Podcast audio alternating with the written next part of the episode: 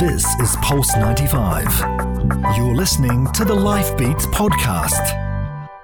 Life Beats. Life Beats with Sally Musa. Only on Pulse 95. 95. Sabah al and welcome to the second hour of Life Beats with me, Sally Musa. A very exciting exhibition is about to open at 1971 Design Space. They're showcasing the first institutional solo exhibition, Geo, of the Irish UAE based ceramicist Michael Rice. It addresses the materiality of the earth and experimenting with light for the first time, Michael Rice is exhibiting newly created works based on porcelain and emphasizing their translucency through light. I love the sound of that.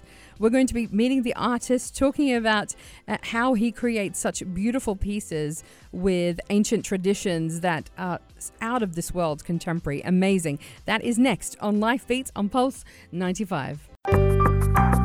This is Pulse 95. You're listening to the Life Beats podcast. Life Beats. Life Beats with Sally Musa. Only on Pulse 95. 95.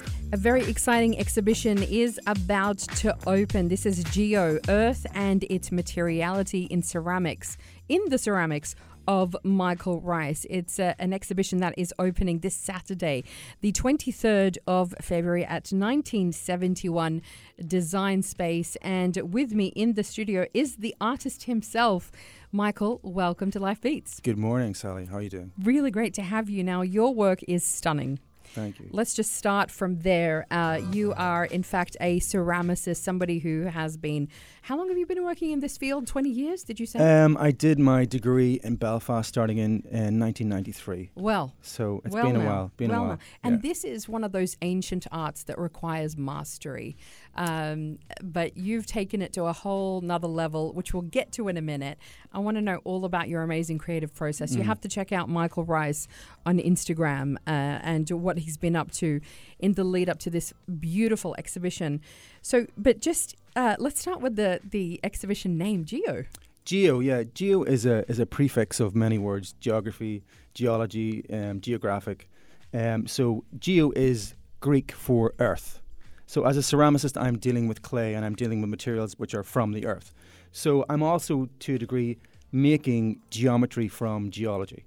So it seemed wholly appropriate, and I've, uh, it just seemed like it was a great title for the show. It almost links back as well to, um, you know, uh, Islamic design and the geometry that happens there. Exactly. And the inspiration that we take from nature Mm. to create geometric patterns. Absolutely, and I've certainly been interested since I've been living in the in the region for the last ten years. I've certainly been more interested in geometry than I ever have before because I see it everywhere.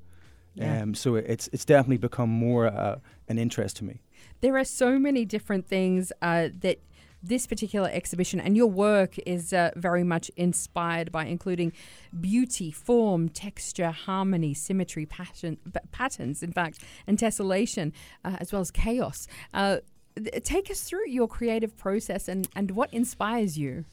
Well, it all starts off with a sort of idea of praxis, and praxis is is learning by doing. Yes. So you do something, um, and then you you get it. It's like a call and response, or a question and an answer. So you you don't exactly know what you're going to do, but you you take an action and you get an answer, and then the next question um, is to the left or the right of the answer you had, and then you get another answer. And so it's like this cyclical process where you do something and then you get a reaction, and then you find something out, and then it's a, it's a way of getting answers to question questions that you can't really formulate. Mm-mm-mm. Exactly, because th- there are all these concepts that you're exploring, Mm. and then they take on this tangible form within your ceramics. Mm. Tell me about why you wanted to become a ceramicist in the first place. I remember doing. I did a foundation degree in Belfast, and I remember when we saw there was a, a group of us all saw the uh, ceramic professor on the wheel, and we were first on the wheel, and it was like, oh wow, right, we've got to master this. Yeah. Because when you get on the wheel, It looks cool. it looks cool and it looks easy. Somebody who does it well makes it look really slick and really easy. Yeah. And then you get on it and you go, oh no, this is really hard. How did you make that look so easy? and um, so that is really compelling. And then you, you think, okay, I've got to master this. I've got to get good at this. Yeah. And to do that takes a long time and it takes a real commitment. And that's the thing about ceramics. It's a real. Um, w- when I'm talking to other artists, say if you're a conceptual artist or you're working with ideas, you can, you know, you, for ceramics you need a real commitment. It's like monogamy. You have to be monogamous to the material. You can't you can't do anything else because um, it it just requires so much of your attention. Yeah, completely. Mm. And and um, that skill. How long did it take you kind of to master the whole skill? Of, Well, still learning, Sally. Yeah. Still learning all the time. And um, you know, what is it they say? Uh, there's a great phrase: um, "An expert is just somebody who's made all the mistakes there is to make." Did so I'm did you have to go and like learn with masters or well, do you do I yeah, I I taught. I I went. Uh, I did my degree in Belfast, and one of my uh, tutors was Takeshi Yasuda, and Takeshi Yasuda is a Japanese potter who's incredibly famous. And Takeshi would say things. I remember taking work to him, and he would say things like, um, "I would say, Takeshi, how do I make this better?" And he would say, "Well." Make a thousand more, and it'll be way better. And I would say to him, I would look incredulous and say, a thousand? But what he meant was, just do a lot of this do you know spend a week take a week and do nothing but make this and you'll become really good at it and he was absolutely right um, so there's a lot of a lot of learning by repetition yes. uh, you can't you can't shortcut things no. i mean you can have ta- you need talent to begin with but um, perseverance will always beat talent because you you especially in ceramics you just need to keep pushing it because the kiln will find you out when you fire something if it doesn't if you didn't do it properly you open it up and it's wrong yeah. that's just it And there's you've no- spent like hours and hours Yeah. and hours of making this thing and firing it, no, not knowing Yeah. what's going to come out. And then if you've done it all wrong, it's a disaster it's done. and there's no way to mitigate that. You have to get it right. It's it's the, the kiln finds you out. Oh, the patience. Yeah, it requires. requi- and I'm not known for my patience, but but apparently it, it must be there somewhere. Exactly. Yeah. It definitely must be there somewhere. Um, so, uh, uh, take us through the, some of the pieces that uh, you've created for this particular exhibition. Okay, so as you mentioned, some of the work is being created in porcelain, and porcelain is a fascinating material. Um, Marco Polo introduced porlo, porcelain from China. Nobody knows quite when, but it, it turned up in Europe in the sort of 1600s, and Europe basically went crazy for porcelain. It was called white gold. Um, because it was incredibly lucrative. All the European aristocracy wanted this because they had previously been using stoneware, and the difference between porcelain and stoneware is that when you hold porcelain up to the light, it's translucent. Wow, I didn't know that. Yeah, it's translucent. And the reason is, everybody knows this now. They didn't know this in 1600. The reason why porcelain is translucent is because it's 50% glass. So when you make a clay, when you, you can make your own clay bodies, and they're composed of different materials. And mostly, there's a little bit of glass in them usually, but Mm. porcelain has 50% glass. And so when uh, European traders went back to Jing Dezhen in China and said, wow, everybody's interested in this, what is this stuff? The Chinese said, we're not going to tell you. We're going to sell you this. Okay, so that sparked like hundreds of years of innovation in Europe. All these potters crazily trying to figure out what this stuff is because this is this is the you know we can make a lot of money if we know how to do this. So one of the things they created was bone china, and bone china is actually a really superior type of porcelain. It's it's completely an invention of the West. It is if you've ever burned your fingernails or burned your hair, there's a very specific smell. Right. And that is because there's glass in your fingernails and in your hair, the little tiny deposits of silica. And so potters realized if we take bones and burn them, uh, we get bone ash. And bone ash is very high in silica. So they mixed bone ash with white clay and made bone china. So bone china is made from bones. So they took massive, they went to slaughterhouses and got ton, literally tons, literal tons of bones and burned them and made bone ash. And then introduced that to the clay to make bone china. That is, I had no idea. Yeah, it's kinda- This is where Yeah, it's kind of comes from. disgustingly crazy. But that's fantastic. Yeah. We're going to come back with you, uh, Michael, in just a moment. Uh, I want to learn more uh, about this and, and the amazing uh, techniques that you use when you're firing as well to produce those uh, effects that you do, fantastic effects uh, on your work. More to come with Michael Rice right after this. This is Pulse 95. You're listening to the Life Beats podcast. Life Beats. Life Beats with Sally Musa. Only on Pulse 95. 95. It is Life Beats, and we are talking to the Irish artist uh, based here in the UAE, Michael Rice, as he is about to open his exhibition this Saturday. February 23rd, called Geo Earth and its Materiality in the Ceramics of Michael Rice. Now, um, Michael, are you excited for the opening of the exhibition? Very excited, and there's going to be a, a throwing demonstration as well. Yes. oh my gosh, fantastic! I love it. So I'll be I'll be on the wheel, um, trying to make it look good, trying to make it look easy. Is it going to Um, be like the ghost scene or uh, not quite? oh, Not quite. Yeah, I'll be certainly throwing. There'll be no ghosts. But yeah, Oh, hopefully man. not. It's just it just made it uh, like iconic. I don't know that that particular People scene, always said. Still, people say that. right. Yeah. Oh my goodness, but that's fantastic. So are you going to be like creating in front of people? Because that's magical. That process Yeah, when I you're mean, throwing clay. Wow.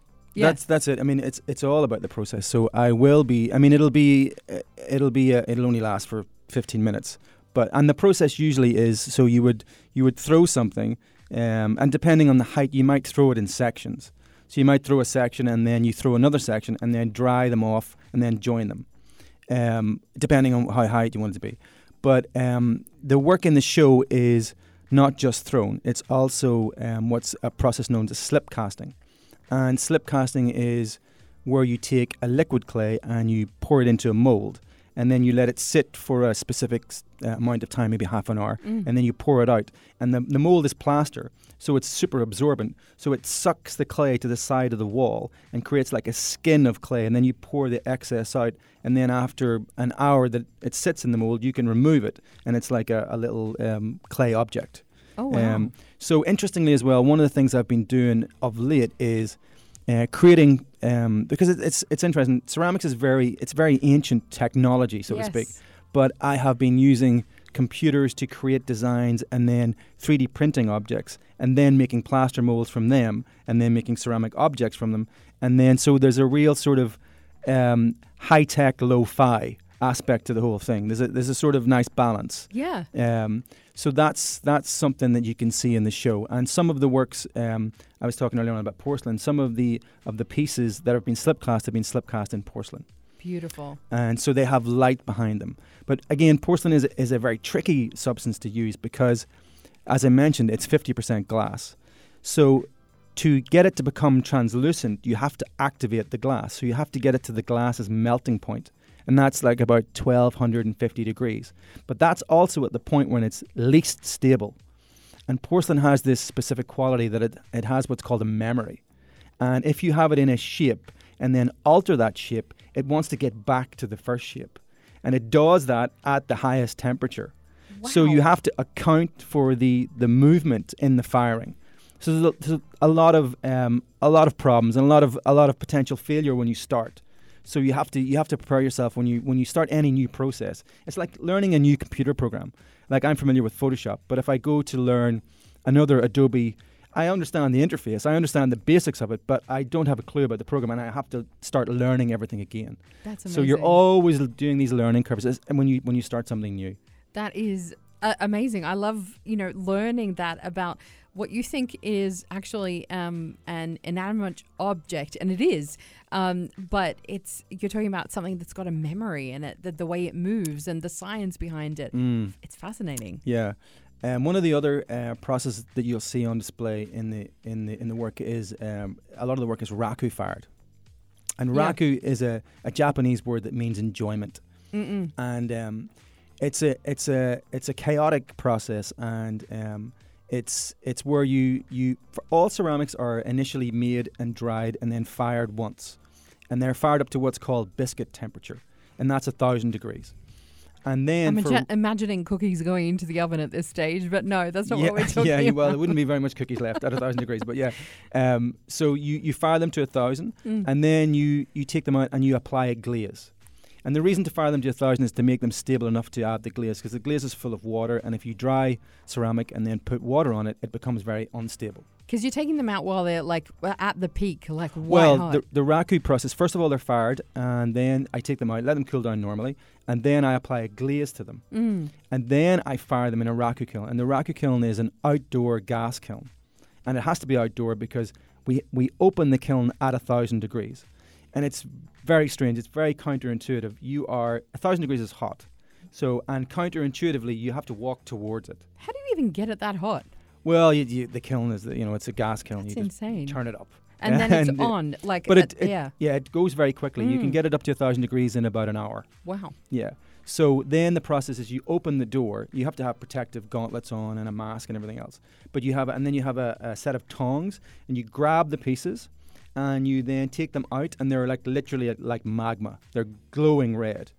And like I say, it's very counterintuitive. You you can't be thinking about the phone bill or the argument you had with your wife earlier on or whatever it is because you have to be right there. Because if you're not right there, you know, if you if anything goes wrong, you have to be very focused. So then you have to take the pieces out and put them into uh, a metallic bin uh, with combustible materials. And then, of course, it goes on fire. And that's how you, you get all the subtle cracks, the subtle, beautiful lines, which are the memory of the firing. And the, the thing that is important to me about that is that I'm trying to make the work, the form, seem incredibly correct and incredibly um, logical Yeah. and then I want the surface to be totally random and totally um, intuitive. So I'm looking for that balance of you mentioned earlier on chaos and order. So it's that it's the controlled and the uncontrolled. When you Mm. when you look at um, a river delta, if you see aerial photographs of a river delta, they're just incredibly beautiful. And it's like there's so much, the balance of order and chaos is indivisible. When you look at a, I love going to the desert here. I see the sand dunes. Sand dunes are just so incredibly beautiful. They have this mesmerizing pattern, which, and not a grain of sand is out of place. And they're just so perfect in their, in their both their, their sort of again their order and their chaos, indivisible. So it's that, it's that sort of point you're trying to get right on the middle of things. You're trying to get that real balance. It's incredible. Uh, the, the concepts behind all of this, the deep reflection that uh, happens to create these gorgeous pieces. We are in conversation with Michael Rice uh, as he is about to open his exhibition at 1971 Design Space. More to come with Michael after this. This is Pulse 95. You're listening to the Life Beats podcast. Life Beats. Life Beats with Sally Musa. Only on Pulse 95. 95. Wow. It's just such a fun conversation with Michael, honestly. Uh, Michael Rice is in the studio. He's an artist, a ceramis- ceramicist, if I can get that word out. Um, but, you know, so much more. Wabi Sabi. Wabi Sabi. Hang on, hang on. Can Yeah, get you up, yeah. it's this uh, it's it's a Japanese concept and it's it's difficult to explain but it's like the beauty of the ordinary Yeah. and it's like the beauty of a stone or of a shell or of something really molded over time uh, or the beauty of your grandmother Yeah. or it's not it's the, it's the antithesis of the of the sort of beauty of an iPhone or a Porsche or something that's been designed and and honed in that very sort of um, Very that- purposefully trying to Yes. seduce you, but actually, yes not as seductive yeah. perhaps as a really beautiful shell right. that is not trying to seduce you whatsoever, but is just something that is organically. It, it's the it's the application of time and time and beauty and pressure and organic materials over time multiplied by time. Blah, blah, blah, you know, so you end up with this thing which is just you couldn't, it would be very difficult to to create. You it, it'd be impossible to create in Mm. fact Yeah. um, but that's the thing it's like seeing that beauty in the simplest possibly most mundane things around you and realizing there's so much wonder Mm. in everything which is you know where you get a lot of your inspiration from nature Exactly. If I could make things as look as, as good as nature made them, I'd be very happy. oh That's the real. That's the real. If I can make it look like it's, I also, I also like the idea of of of people coming in, if if there was some tomb that was unearthed somewhere in the world, that these objects wouldn't look out of place in them. right So they look like they're artifacts, timeless but they're, exactly they look like they're modern artifacts. So so they could they can fit anywhere. They have this timeless quality. they do they Mm. do speaking of nature and timelessness Malaysia Mleiha, yeah, what an incredible place. I had a visit there, um, and they have it's an archaeological center. mm. and they have um, a museum, and of course, there's lots of ceramics. Um, and I was taken to all the various different sites, and there's always ceramic shards on the ground. And um, so I was looking at the at the different uh, profiles of the different ceramics that I saw. And actually, there's a there's a commission um, in the uh, exhibition which is which has all this as a theme. So uh, there's and there's a there's one specific area there. There's a there's a rock formation, and apparently there's been evidence of uh, human beings there for forty thousand years, Yes. which I couldn't. Qu- it's incredible to believe. Um, so yeah, that was an inspiration. That was that was really it was really nice to visit. And apparently, th- that that place is so far out that whenever there's some um, astronomical events, you know, when the when there's uh, the moon, there was a blood moon not so long ago, Yeah. and there was something else. That's the place to see it Exactly. uh, because uh, there's no there's no light around. it's just a stunning. It's not disturbed by artificial light Exactly. from the cities. Mm. Uh, It's an incredible, incredible place, the Mleiha Desert. But um, something that we absolutely have to talk about is the fact that you are, in fact, a member of the International Academy of Ceramics. Internet IAC, yeah. Very um, exclusive club now. yeah, it's it's yeah. I was thrilled when I became a member. It was it was very uh, a career high point. Yeah. Um, to be to become a member, you have to be um, nominated by three other members, and there's only there's only membership happens every two years. Um, so How many Uh, members are there worldwide? There's only currently about 400. Um, but it's a roll call of the best ceramicists living in the world today. And many of the names you wouldn't know, but uh, previous members include Marc Chagall and Picasso. So that's the sort of caliber of, of, of artists we're talking. Obviously not as you know, but but you know they, they were they were members. But um, actually Jacques Kaufmann, um, who was the president up until very recently, he's actually just become the uh, president emeritus. So he has written the um, the essay for the exhibition catalog, Wow. and he will be visiting um, in June, and we're going to have a, a conversation, and we're going to um, we're going to have an evening with Jacques. So I'm really thrilled that he agreed to do that. That is fantastic. Yeah. That is amazing. We, it's we, very cool. we have to say that this exhibition does go all the way into August. So Mm. Uh, there is a bit of time to see it, but I would advise everybody to get down to the opening on the 23rd of February. Um, be there and uh, meet Michael as well. But it's just um, incredible, incredible work. Uh, some of your favorite pieces from the exhibition that you want people to watch out for? um, I love them all. I can't. It's uh, like picking a favorite child. right? Yeah, I can't. I can't. Uh, you know, it, it's very. They're very personal. I mean, there's things about all of them I, I love. I mean, there's there's been when you when you're doing something like this, you have to make more than you're going to show, Right. uh, and then you select the best ones. So these are all the ones that I'm really happy with. We we were talking um, a little bit off air about the way that ceramics are alive. You know that um, you could be uh, trying to do things in in one way and whatever, but it kind of almost has its own life, and it could do anything, whatever comes out of the kiln. Well, that's it. It's, it's sometimes you're you're you're really pleasantly surprised. Yeah. It, it might take you a while. I mean, if you're looking for outcome A and you get outcome C, you may initially be disappointed and thinking, oh, but then you realize actually C might have been better than A. So when you're really focused on things, you you miss. You know, sometimes you get a result which is better than the one you're looking for, and that again can take you in a new direction which you you hadn't anticipated, and can spark a whole new um, element to your practice. So you're always looking for those happy accidents. What's the next for you, Mr. Michael Rice? Next for me, well, I have been uh, selected for the Korean Ceramic Biennial, which is also a big deal, and that's happening in uh, September. I also I'm going uh, in in March. I'm going to speak at Rhode Island School of Design, which is uh, In New York. it's in Providence, which is in it's just down from Boston. Mm-hmm. Um, so I'm going to spe- have an invitation to talk at the ceramics department there, which is really cool because it's one of the best art colleges in the world. Amazing. Um, then uh, there's a lot of stuff happening with this exhibition, but I also then have an exhibition in London, in Thrown Gallery in September as well. I forget the dates of that exactly, but I'll. That is just phenomenal. And Yeah. I can see why you're in such demand all over the world. Uh, Michael Rice, uh, your work is stunning. We're so excited for the Big, exhibition. I have to give a shout out yes. to all the students at AUD and all the faculty and all my friends. I, I teach at AUD, American Yes. University in Dubai. I'm a professor of studio art, and I'm actually the the um, the um, adjunct. uh, Sorry, the adjunct. I'm currently the interim chair of the department um, there as well. So.